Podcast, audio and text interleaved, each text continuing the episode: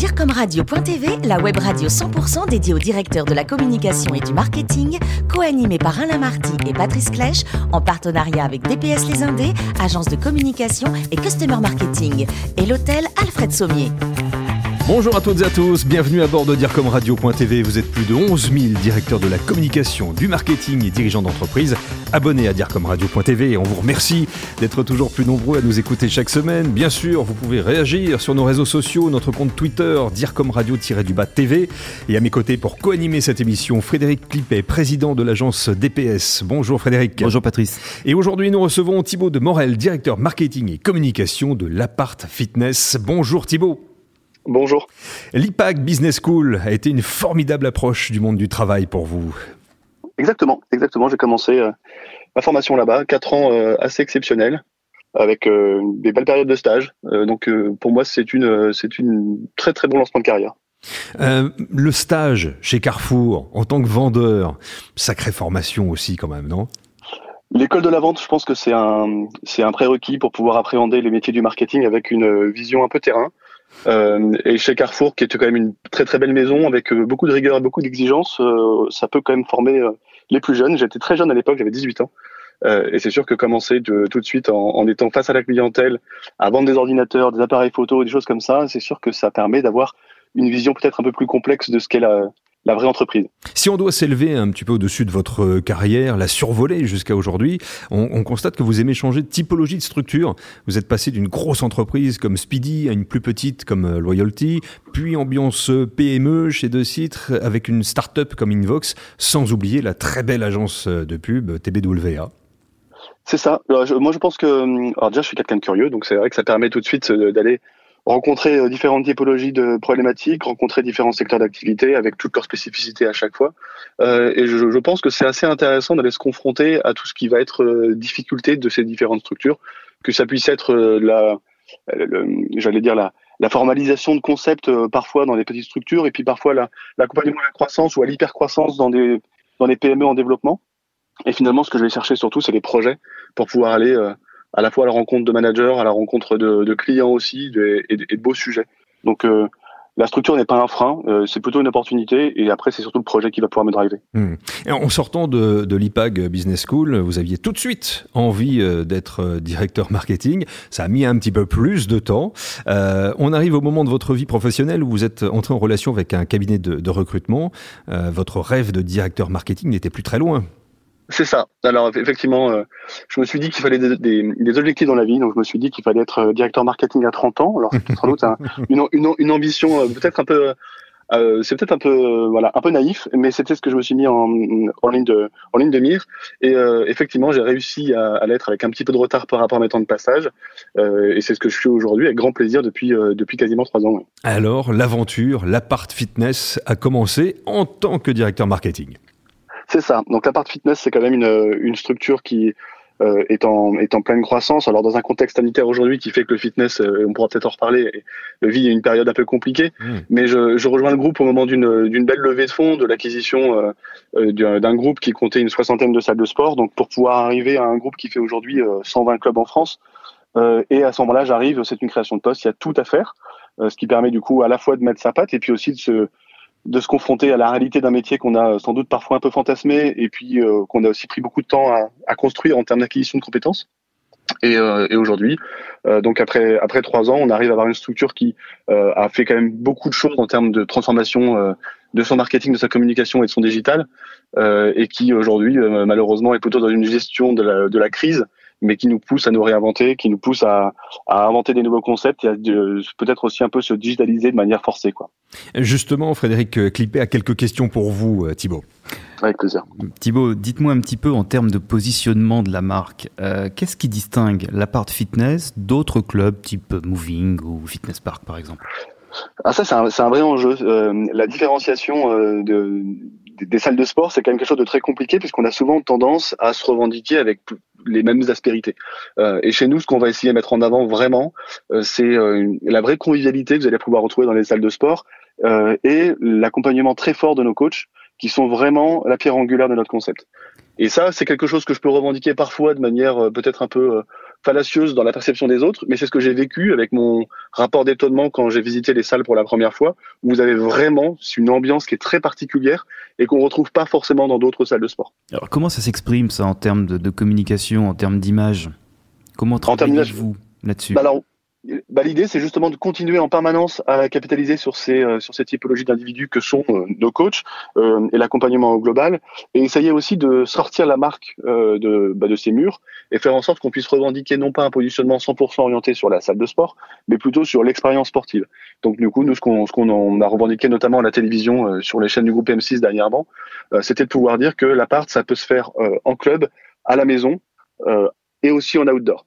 Et donc du coup, euh, l'objectif, c'est, et c'est ce qu'on essaye de faire de plus en plus, c'est de faire en sorte que notre client, notre adhérent, il puisse euh, bah, nous retrouver et, retrouver son expérience coachée partout où il a envie de nous retrouver.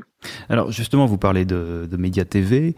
Euh, il me semble que votre implantation géographique est assez concentrée autour du bassin lyonnais. Mais dites-moi si je fais erreur. Du coup, est-ce que ça vous pose des contraintes en termes de choix média et pourquoi ce choix télé? Alors ça, c'était une de mes convictions, c'était de dire qu'aujourd'hui, euh, bah, la part fitness a des ambitions nationales. On a annoncé qu'on souhaitait avoir 250 clubs en 2023, au moment où on a eu euh, cette levée de fonds avec notre partenaire Amundi. Euh, et donc, il était question aussi d'aller booster notre notoriété, qui est quand même un, des critères essentiels de choix. Euh, et on avait une notoriété qui était certes très installée sur le bassin rhône-alpin, mhm. mais pas au niveau national. Mhm. Et euh, on a aussi un, donc on est une chaîne de, de, de fitness, j'ai pas peur du mot chaîne, qui sonne du coup en franchise. Et il est aussi question d'aller s'étendre au niveau national avec des porteurs de projets. Donc la pub à la télévision, recrutement, voilà. Exactement. Elle a, elle a deux vertus. Hein. C'est du recrutement d'adhérents et du recrutement de nouveaux porteurs de projets, et aussi asseoir notre positionnement et notre notoriété. D'accord, d'où ce choix qui m'avait surpris, mais je le comprends mieux maintenant. Euh, les réseaux sociaux dans votre stratégie, ça donne quoi? Parce que je pense que si vous voulez faire ressortir l'humain, le coach, euh, les réseaux sociaux sont forcément au cœur de votre stratégie. Exactement. Alors ça, c'est vrai que c'est quelque chose qu'on a aussi de manière assez native, euh, de par la proximité qu'on veut avoir avec nos adhérents. Euh, après, c'est un vrai sujet parce qu'il faut aussi arriver à homogénéiser un réseau avec euh, 50 franchisés qui sont aussi autonomes sur leur page euh, personnelle. Nous, on a vraiment décidé d'être dans une interaction très forte avec nos adhérents et sur une grande euh, pluralité de réseaux sociaux. Donc, on va avoir à la fois euh, Facebook, Instagram, on va aller sur du LinkedIn aussi pour pouvoir aller toucher nos porteurs de projets. Et on essaye d'aller se diversifier sur Twitter, pourquoi pas TikTok, etc. Avec à la fois un positionnement de marque où, sur lequel on va pouvoir aussi poser un peu tous nos différents marqueurs et aussi une dimension très content où on va pouvoir euh, bah, parfois relayer des, des recettes euh, de, de, cuisine orientées un peu sport. On va pouvoir aller euh, parler de nos partenariats très importants qu'on va avoir avec des grandes institutions comme le, le Schneider Electric Marathon de Paris. Donc on est vraiment sur une orientation, on essaie de prendre la parole de manière très proche de nos adhérents, avec une belle proximité. Et force est de constater que ça marche, puisque notre communauté, elle a fait x3, voire x4 euh, en, en 3 ans. Avec, je suppose, un beau, un beau taux d'engagement. Exactement. Dites-moi, vous savez comment sont les Français euh, Le 1er janvier, on prend tous de bonnes résolutions pour faire du sport, et puis au fil du temps, ça, euh, ça disparaît. Alors, justement, moi j'aimerais savoir chez vous, quel est votre euh, taux de fidélité? Vous savez qu'il y a un churn, comme on dit dans notre jargon, qui est fort en général dans votre métier. Donc, quel est le taux de rotation un peu client, et comment réussissez-vous, vous, à fidéliser ces clients? Alors, on a effectivement ces deux grandes périodes, vous avez raison, euh, janvier et septembre, qui sont des, moments très importants de la vie euh, des salles de sport. Euh, nous, on est sur, un, sur une fidélité de nos clients qui est plutôt longue. après, j'ai pas trop envie de dire le chiffre parce que j'imagine que je peux être écouté aussi par mes concurrents et c'est quand même ah, la radio. sensible.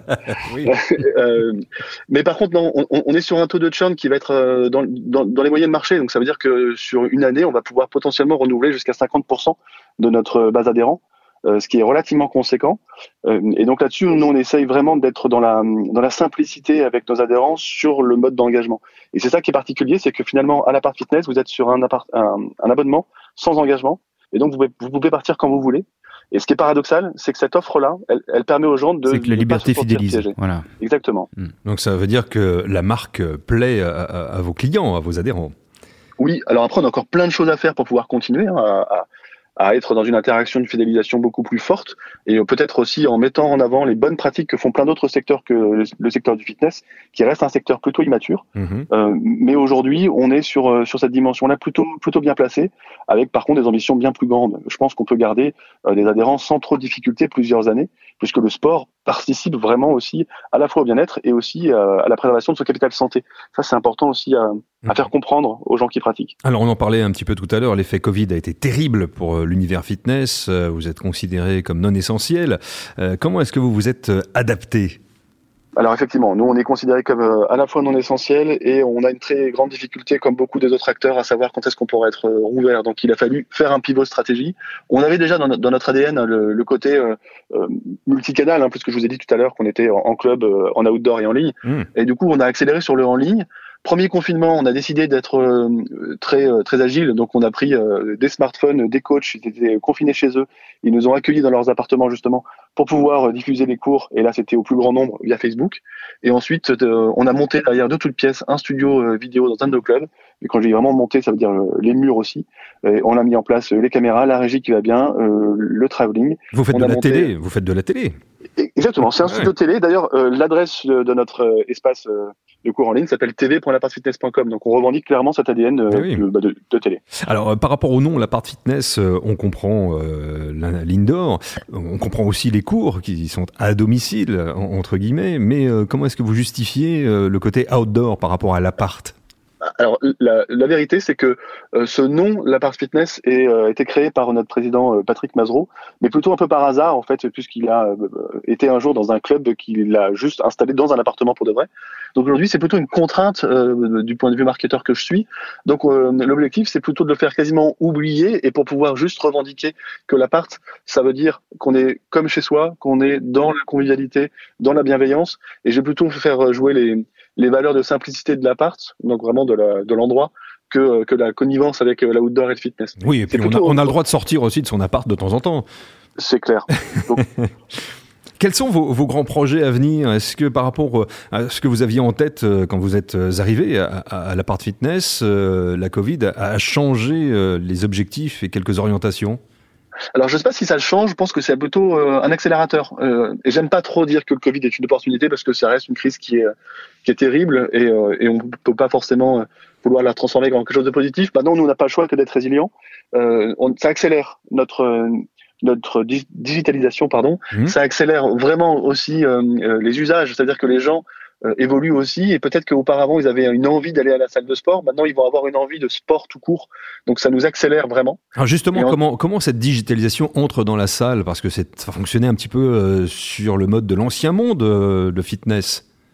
Exactement. Donc ça veut dire que nous, il faut qu'on arrive à trouver bah, tout ce qui va être relais sur vos applications mobiles, faire en sorte que votre coach il soit aussi dans votre poche, faire en sorte que votre site web ne soit plus juste un site sur lequel vous allez présenter vos tarifs, mais plutôt présenter euh, bah, où est votre prochain cours de yoga euh, dans les 10, dans les 10 minutes autour de vous, parce que maintenant vous êtes mobile aussi.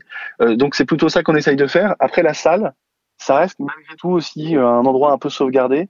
Et il y a beaucoup de gens qui viennent en club pour pouvoir aller pratiquer un cours, pour poser aussi le smartphone. Donc il faut qu'on arrive à trouver ce juste équilibre entre digitalisation certes, mais aussi espace un peu sauvegardé de toutes ces notifications push que vous avez sur vos mobiles et qui parfois vous viennent un peu vous vous ennuyez. Donc on est quand même aussi un endroit de bien-être. J'imagine. On voilà, on cherche le juste milieu. J'imagine que tous vos franchisés euh, attendent beaucoup de, de vous aussi euh, dans les circonstances euh, actuelles. Comment est-ce que vous les accompagnez? Exactement. Alors ouais, c'est terrible. Pour moi, je pense que le, la plus grande responsabilité qu'on a eue en tant que tête de réseau, ça a été d'accompagner nos franchisés qui sont des porteurs de projets, qui ont mis beaucoup d'investissements personnels et financiers. Donc on les a accompagnés avec notamment une communication très tôt au moment de la crise. Avec, on a un conseil consultatif, c'est comme des délégués de classe qui représentent nos instances franchisées, et on, on essaie de co-construire les dispositifs qu'on fait avec euh, avec nos adhérents pour parler d'une seule et même voix. Mais ça a été énormément de communication, de mise en place de dispositifs pour eux et avec eux. Euh, et aujourd'hui, on a des réunions digitales très fréquentes, quasiment une fois tous les 15 jours. On essaie de garder une visibilité de communication très très fréquente aussi, avec au moins un à deux mails très très grandes de, de, voilà, de, de grande vision de manière hebdomadaire pour que vraiment ils puissent nous être avec nous. Euh, la seule, le seul risque qu'on ait, c'est qu'ils se sentent isolés et qu'ils commencent à être autonomes sur leur propre gestion euh, de cette crise-là, parce que ça ferait à la fois la cacophonie et sans doute des mauvaises décisions. Ça devient presque une animation de communauté. Exactement, et après quelque part, un franchisé, ça reste aussi un client d'une tête de réseau, donc on les considère parfois comme tels. Dites-moi, euh, pour terminer sur une petite touche plus euh, personnelle, euh, Thibaut, quels sont vos grands centres d'intérêt en, dehors de votre métier? Est-ce que vous faites du sport, tiens? Alors, c'est aussi paradoxal que ça soit, j'en fais pas, fais pas assez. je suis par contre en, ambition d'aller courir un marathon après avoir couru pas mal de semis. et ensuite, je suis plutôt un sportif, un sportif du dimanche, à dire vrai. maintenant, on peut aussi considérer que tout ce qui va être moto et un peu de, c'est un peu de sport. Bon, la moto, ça me permet de m'évader un peu ça me permet de voilà de de penser d'avoir les grands espaces, de penser sereinement euh, à l'avenir, de prendre un peu de recul. Exactement. Merci beaucoup euh, Thibaut et bravo à la Porte Fitness. Euh, on va suivre votre évolution bien sûr. Merci également Frédéric. Fin de ce numéro de direcomradio.tv. Vous retrouvez toute notre actualité sur nos comptes Twitter et LinkedIn. On se donne rendez-vous jeudi prochain à 14h précise pour accueillir un nouvel invité. L'invité de la semaine de direcomradio.tv, une production B2B Radio.tv en partenariat avec DPS Les Indés, agence de communication et customer marketing et l'hôtel Alfred Sommier.